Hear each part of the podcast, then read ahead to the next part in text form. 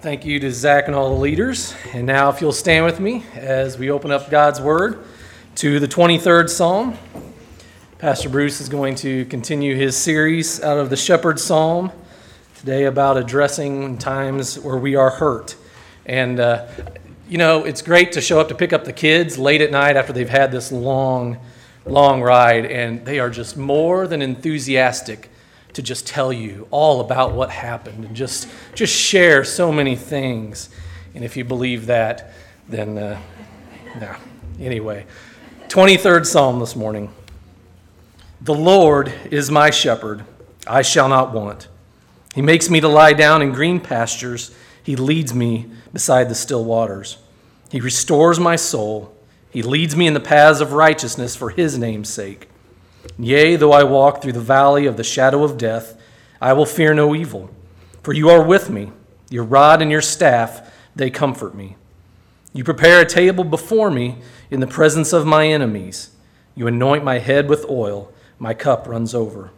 Surely goodness and mercy shall follow me all the days of my life, and I will dwell in the house of the Lord forever. Let's pray. Father, we thank you so much that you are our shepherd. Lord, that you are good to us. God, that when we follow you, we can put our trust in you.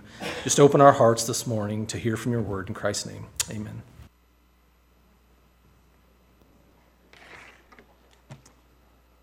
We are continuing in our summer sermon series in Psalm 23. And in this series, if you've been with us for a few weeks, or maybe you have not, uh, we're looking at seven of the greatest causes of an overwhelming life, and then looking at God's solution to those causes through uh, the 23rd Psalm here. Uh, in fact, next Sunday we'll conclude this series by looking at God's solution to fearing the future. But this morning, I want us to look at God's solution to your hurt. Uh, I invite you to pull out the, the bulletin insert there where you can take notes if you want to. Uh, otherwise, you can just follow along on the screen behind me. But notice this uh, there in your notes. It says, Because we live in a sin filled world, you are going to be hurt in life. I think most of us here would agree with that. You're going to be hurt in life. And you'll be hurt by many things, but the deepest hurts will often come from people. Yes, relationships are a source of great blessings, great joy in our lives, but relationships are also one of the greatest sources of hurt in our lives. The fact is, people are going to hurt us, sometimes intentionally, other times unintentionally, including the people in your families, people at work, your neighbors, uh, even people here at church. And so often, the problem when we're hurt in life, and specifically hurt by people, is our response to these hurts is usually the wrong thing. When we're hurt, we tend to respond uh, either by ignoring our hurt and pretending that it never happened. But ignoring your hurt never really heals it, does it? In fact, it can get worse and festers when we don't deal with our hurts in a biblical way. Or we may try just running from our hurts, avoiding our hurt. But the problem is, you still have the same hurt when you return. When you wake up in the morning, it's still there, it's still nagging at you. Some people try hiding their hurt. Uh, they, they bury it. Uh, they try to keep it to themselves. They camouflage it but this only intensifies it and just makes it worse. But most people simply respond to their hurts in a lot of ways with, with resentment. Uh, but as we already learned, bitterness hurts you far more than the one who actually hurt you. Bitterness is a poison that will kill you on the inside over time. And so, if none of these approaches will heal my hurt, what do I do? Where, where do I turn for answers, for solutions? Well, once again, we find God's solution to our hurts right here in Psalm 23, and specifically in verse 5. Notice again what David writes here.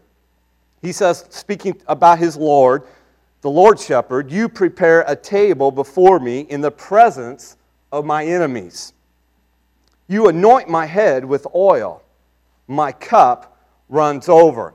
Now, at first glance, this verse may seem somewhat out of place with the first four verses of the 23rd Psalm because suddenly the analogy of a shepherd with his sheep seems to break down.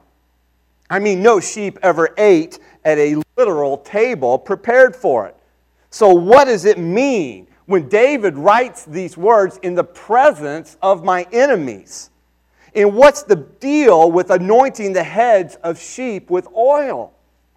Abruptly, we're, we're transported uh, from what David describes as green pastures, the still waters, the valley of darkness, and the rugged mountainside to this terms that he uses here in verse 5 a table in the enemy's presence where my, my head is anointed with oil and my cup runs over. So, what is he referring to here? What does David mean by this terminology? And how does any of this help me with my hurt? Well, I believe that these three illustrations give us three steps that we need to take in order to let the Lord, as our shepherd, heal our hurts. In fact, I agree with Charles Slemming, who has studied shepherds of the Middle East for years, and he insists that this verse is a picture of a shepherd with his sheep. And so let's dive into this. Let's unpack verse 5 here specifically and, and kind of discover God's solution to our hurts here by these three illustrations that David uses here. Number one is to let the Lord settle the score. Let the Lord settle the score. Picture this scene with me for a moment. You're about to dine at the Hereford house at Zona Rosa. And so you give the hostess your name as, after you walk in the door, and, and you're waiting in the lounge, and you're kind of, you grabbed a menu, and you're looking over the menu in anticipation what you're going to eat. And of course, you know, for, like most people, it's going to be steak of some sort. And after a short while, the hostess comes up to you and tells you that your table is now ready. And so he begins to lead you through the restaurant to a table and through the dining room there. And however, you get to your table, or as you're approaching it to your whore, you notice two very unwelcome guests waiting for you at your table that he's about to seat you at. The first is this conniving work colleague who kind of wormed his way into the promotion that should have been yours. That's the first guest. But there's another guest there, and that's your neighbor from hell whose dog gets into your garbage and keeps you up at night with his barking. Nobody has those kind of neighbors, right? And you look at the table in dismay. You're, you're rather shocked by this because you didn't make a reservation for two coworkers in addition to you and your spouse. And so you look at the table in dismay, realizing that in addition to your own place setting, the, there are two people that I do not consider my friends. In fact, I would kind of label them as irritations, if not enemies, of my life. This is not unlike the scene in which David describes for us here in verse 5 when he writes, Lord, you prepare a table before me in the presence of my enemies. Now, let's be honest. I don't know many people here who actually want to dine in the presence of their enemies. We'd rather get even with our enemies than eat with them. And yet, our Lord Shepherd prepares a table for us to eat in their presence. What is he talking about? What does that mean? Well, as you think about what David says here, keep in mind that the sheep as we just studied last Sunday in verse 4, are coming out of the dark valleys and now are approaching the high mountain country. And what's interesting is that these high plateaus of the sheep ranges are known as tablelands or mesas, which is the Spanish word for tables.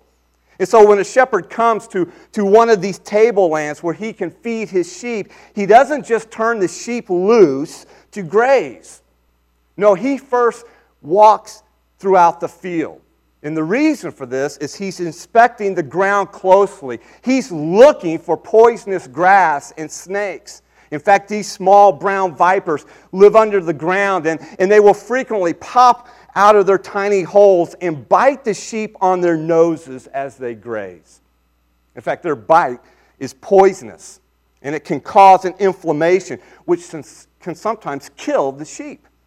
And so, knowing this danger, the shepherd protects his sheep in two ways. When he finds the viper's hole, what he will do is take out a bottle of thick oil from his pouch.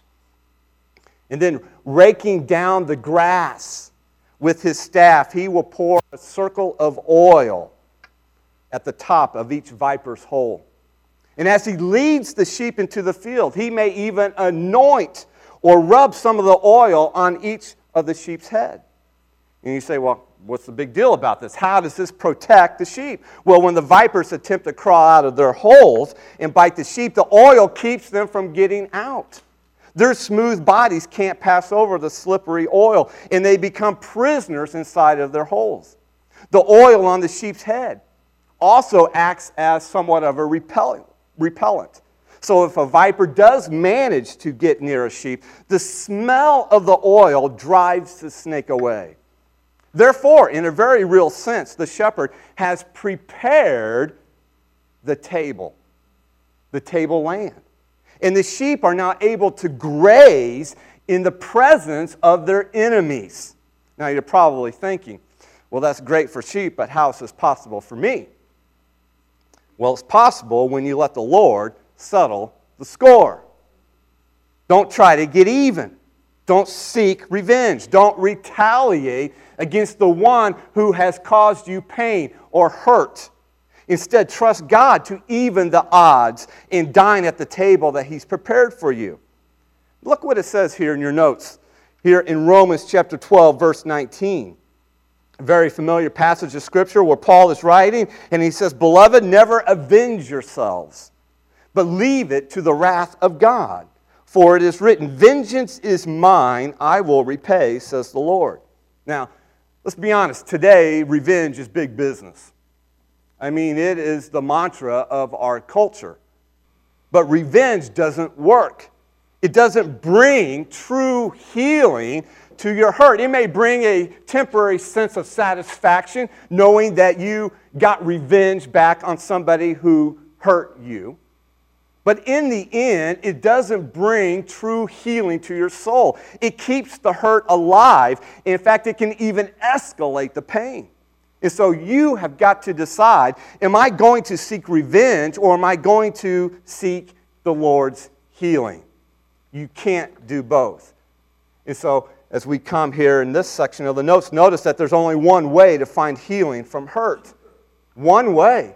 And that is to accept the Lord's invitation to dine at the table of forgiveness, not revenge. You see, to eat in the presence of your enemies is only possible when you share in the feast of God's forgiveness. Forgiveness is not condoning what someone did to you to hurt you. It's not denying your hurt either. Forgiveness is releasing the one who hurt you and giving your hurt to God and letting Him settle the score with that person. As Henri Nouwen once said, to forgive another person is an act of liberation. As long as we do not forgive those who have wounded us, we carry them with us, or worse, we pull them as a heavy load. And so, dining at the table of God's forgiveness, it liberates us and brings healing to our hurt. Now, perhaps you're sitting there and you're still not convinced. You're wondering, why? Why should I forgive somebody who has offended me, who has caused me pain, who has hurt me with something they either, have either said to me or have done to me? Well, let me offer you three reasons why we should forgive. First of all, God expects you to forgive just as He has forgiven you.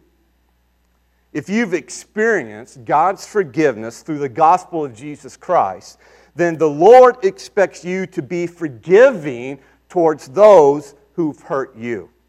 We see this in Colossians 3, verse 13, where the Apostle Paul says, bearing with one another and forgiving one another. If anyone has a complaint against another, even as Christ forgave you, so you also must do. Again, you will never have to forgive someone more than what God has already forgiven you. Forgiveness is possible because you have received, you have experienced the forgiveness of God Himself through Jesus Christ. And so now we have the capabilities, we have the power, also because the Holy Spirit dwells within us, to offer forgiveness to those who have hurt us. Is this easy still? No, I'm, nobody's saying it's easy. It's not. But God expects us as Christ followers, as people who have experienced the forgiveness of God through His Son Jesus Christ, He expects us to now offer forgiveness to those who hurt us. A second reason to forgive is resentment just makes you miserable. And there are probably a few here who could testify to that firsthand. Resentment makes you miserable. It makes you bitter.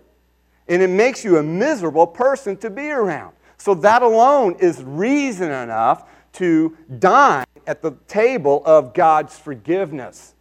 Because not to do so is to, in a sense, live a miserable life. Because unforgiveness will eat you up, it eats away at your soul. A third reason to forgive is you are going to need forgiveness yourself in the future. I know this is true for me, and I know it's true for you. Jesus tells us in Matthew chapter 5, verse 7 Blessed are the merciful, for they will be shown mercy. And so, unless you're perfect here, then the reality is you're not only going to be hurt, but you are going to do the hurting towards someone. I know this is true for me. Ask my wife. I hurt her, I'll say something, I do something, and she's offended and she's hurt. And the, it's vice versa, it's true as too. Why? We're, we're just, we're not perfect people. And so the reality is in life, we are hurt and we also do the hurting. And when you hurt someone, you're going to need forgiveness yourself. So you better be forgiving now because that's the measure that you will be forgiven. Now, Let's just stop here for a moment and let's, let's answer a question. How do you know if you're truly letting the Lord settle the score? How do you know if this is a reality in your life? Well, I would suggest that you know when you can dine at the same table with those who've hurt you. When you can actually eat with them, dine with them. Doesn't mean we have to be best friends. Doesn't mean we always have to fellowship 24 7 or throughout the course of the week. But you can actually sit down and dine with them. You can eat with them. The provision of the Lord Shepherd is not in seeking revenge against our enemies, it's forgiving our enemies in such a way that we can now have at least fellowship together over food. We can sit and we can talk about Jesus Christ and the gospel that brings us together. And if they're an unbeliever, you can still dine with them. You can reach out to them. Abraham Lincoln once asked why he tried to make friends with his enemies. He said, Surely you should try to destroy them, the person said. And without a moment's hesitation, Lincoln gently replied, Am I not destroying my enemies when I make them my friends? Understand, this table in the presence of our enemies is no human table. It is a table prepared for us by our Lord Shepherd. And it is a table of forgiveness and healing. And the question is will you accept the Lord's invitation to dine at this table? The second step in letting the Lord heal your hurt is to let the Lord soothe your wounds keep in mind that it is summertime and the sheep are grazing on the tablelands in the high country. And it would appear the sheep are in this sublime setting where the grass is fresh and the weather is warm, but that doesn't necessarily mean that life is problem free. Predators can still attack the sheep poisonous weeds can still grow, and other problems can still occur, which is why David writes here, continuing in verse 5 You anoint my head with oil. Now, shepherds put oil on sheep's heads for two reasons. The first reason, notice this, is to soothe their irritations during fly time. Fly time. Now, that doesn't make a lot of sense to us, but let me tell you, every shepherd understands the terminology. Summertime is fly time due to the hordes of insects that emerge with the advent of the warm weather, which can cause serious problems for sheep. And the worst of these insects are flies. Their attack on sheep can easily turn the golden summer months into this time of torture for sheep and even drive them into a frenzy. And sheep are especially troubled by what is called the nose fly. That alone just kind of gives you the weeby jeebies. These little flies buzz around the sheep's head, attempting to lay their eggs in the sheep's nose. And after the eggs hatch, the larvae will work their way up into the sheep's nasal passage and burrow into the flesh. And as you might imagine, causes intense irritation accompanied by severe inflammation. And in order to find relief from this agonizing annoyance, sheep will oftentimes beat their heads against trees, rocks, or brush. And even in extreme cases of intense infestation, a sheep may even kill itself in an endeavor to gain relief from the irritation of these nose flies. Because of all of this, when the nose flies hover around sheep, some of the sheep will become very frantic with fear. And they will, panic will set in in their attempt to escape their torments. Now, isn't it amazing how the little things in life, like a fly, can really irritate you. Anybody get irritated over little things in life? Oh, sure, we all do. I know I'm not the only one. In fact, uh, I'll just share one of my little irritations. Um, and I'm sure, you know, like most of you, in my living room, there, you have a TV, and uh, we have furniture there, and there's the designated seat for me, right? Bill, you have a designated seat. Uh, there's my seat. And uh, in my seat, where I sit most of the time to watch a sporting event like the Royals, whatever, KU basketball game, uh, I, I have a towel that stays in my seat.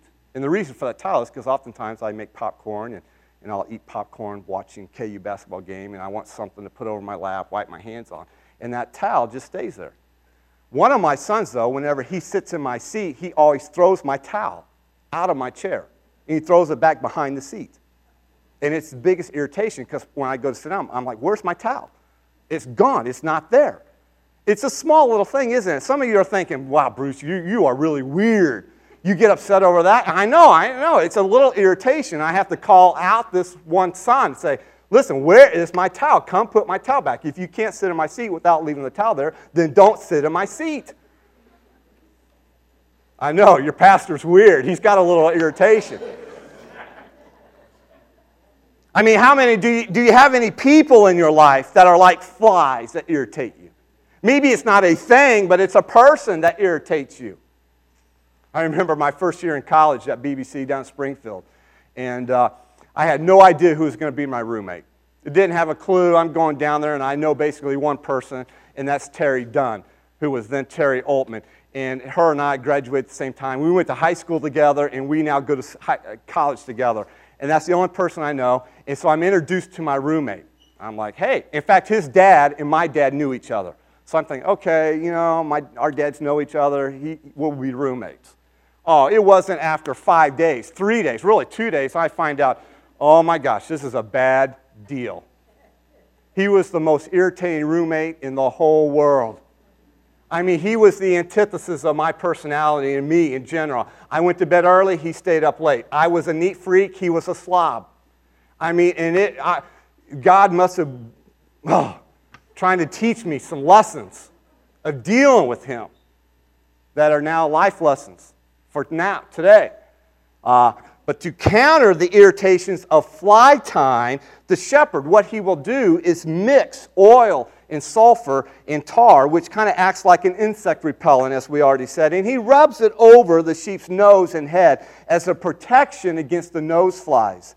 And once the soothing oil is applied, the sheep are refreshed and they're able to once again graze peacefully. Now, I don't know about you, but this is what I need in my life when dealing with the flies in my life. Those things that irritate me or the people that irritate me. I need the Lord to anoint my head with the oil of His Spirit so I will respond with grace toward the ever present irritations of people.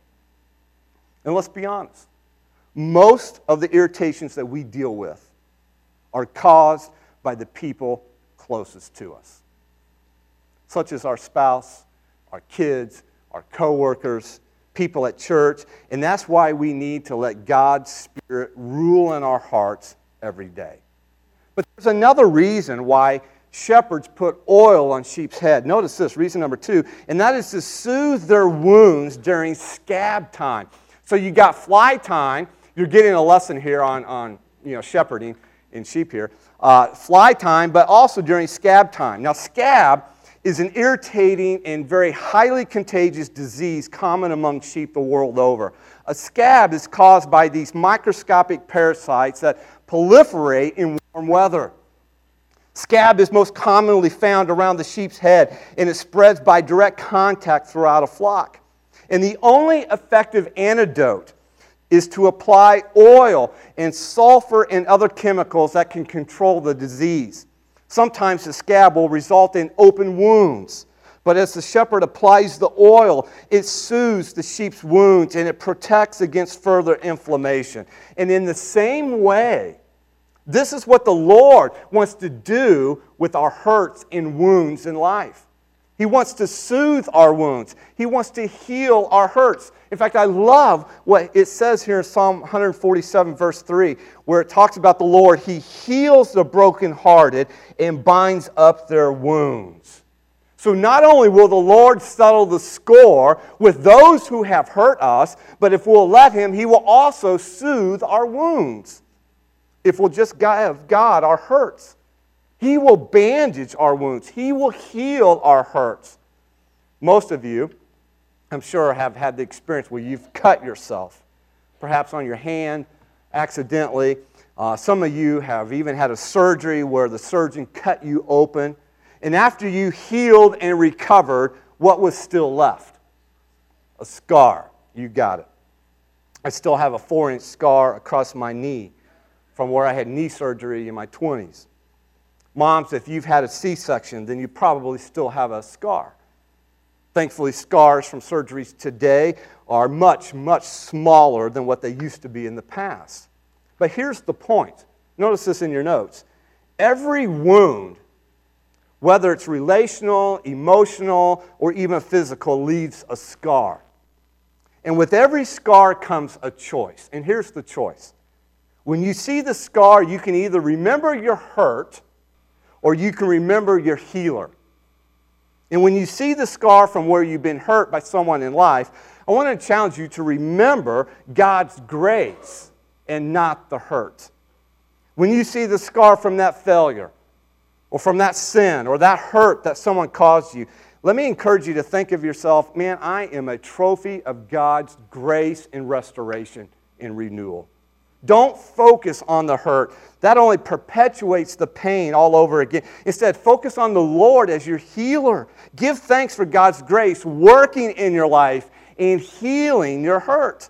But oftentimes, after we've been hurt by others and even healed by God, we can still feel like we are drained emotionally and spiritually and even physically. We can feel like, man, I just, I need renewal. I need replenished. And that's where we come to the last step in letting the Lord heal your hurts. Notice this number three let the Lord satisfy your needs.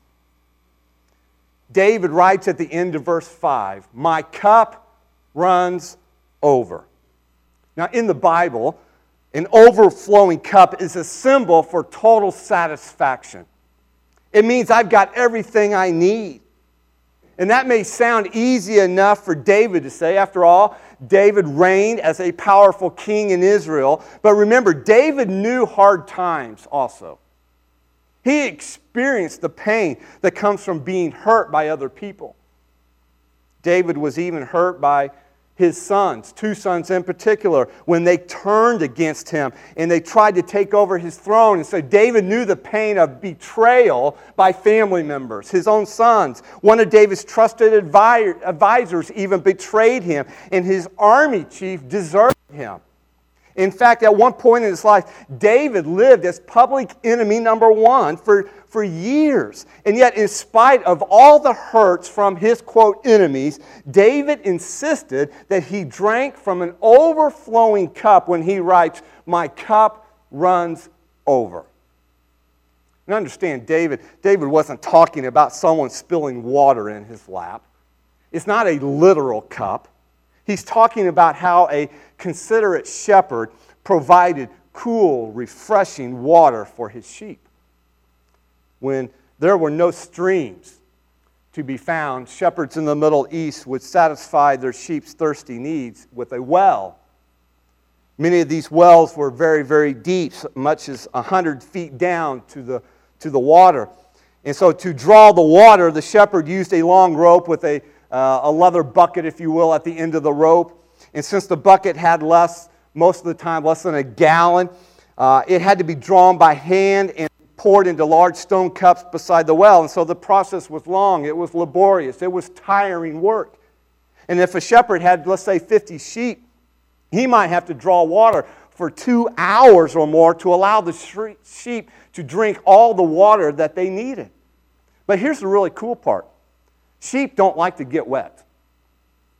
And so it was a mark of a shepherd's kindness, a mark of a good shepherd to keep the stone cups filled to overflowing so the sheep could drink with ease and satisfy their thirst without having to work for it, in other words. Now, that's a phenomenal picture for us. What the Lord, as our shepherd, wants to do for us as his sheep. Listen, God is our shepherd. He gives us everything we need and more. My cup runs over, David writes. And so when you're feeling drained and empty from being hurt or wounded in life, you need to let the Lord meet your needs instead of what happens is so often we try to meet our own needs in our own ways. You say, well, why is this so important? Because one of the reasons we get hurt is we expect other people sometimes to meet needs only God can meet. No person can give you an absolute security in life. No person can give you all the love that you need. No person can give you complete satisfaction and joy. Not your spouse, not your kids, or any other person. And if you expect that from somebody, you're going to be bitterly disappointed and you're going to be hurt because of misplaced expectations here. Listen, you and I, we have needs that only God Himself can meet as our shepherd. And when you expect other people to meet those needs, you're going to be resentful because they can't do it. And this happens all the time in marriages. Listen, your spouse can't love you unconditionally. They can't make you secure and happy 24 7. They can't meet all your needs because they're not God. They're not your Lord Shepherd. And so we go through life. And we're either living empty or we're living overflowing, depending on who we're going to to meet our needs. Now, notice this here in your notes. Understand, Satan wants you to live your life with an empty cup. He wants you to live life drained with an empty cup, but Jesus wants to fill your cup to overflowing. Look what Jesus says here in John 10, verses 10 through 11. He says, The thief, and that's just a this is in reference to Satan himself, the devil. The thief comes only to steal and kill and destroy. That is, that's Satan's purpose for your life, right there. You want, a, you want a summary statement of the devil's purpose and plan for your life? There it is in John 10 10.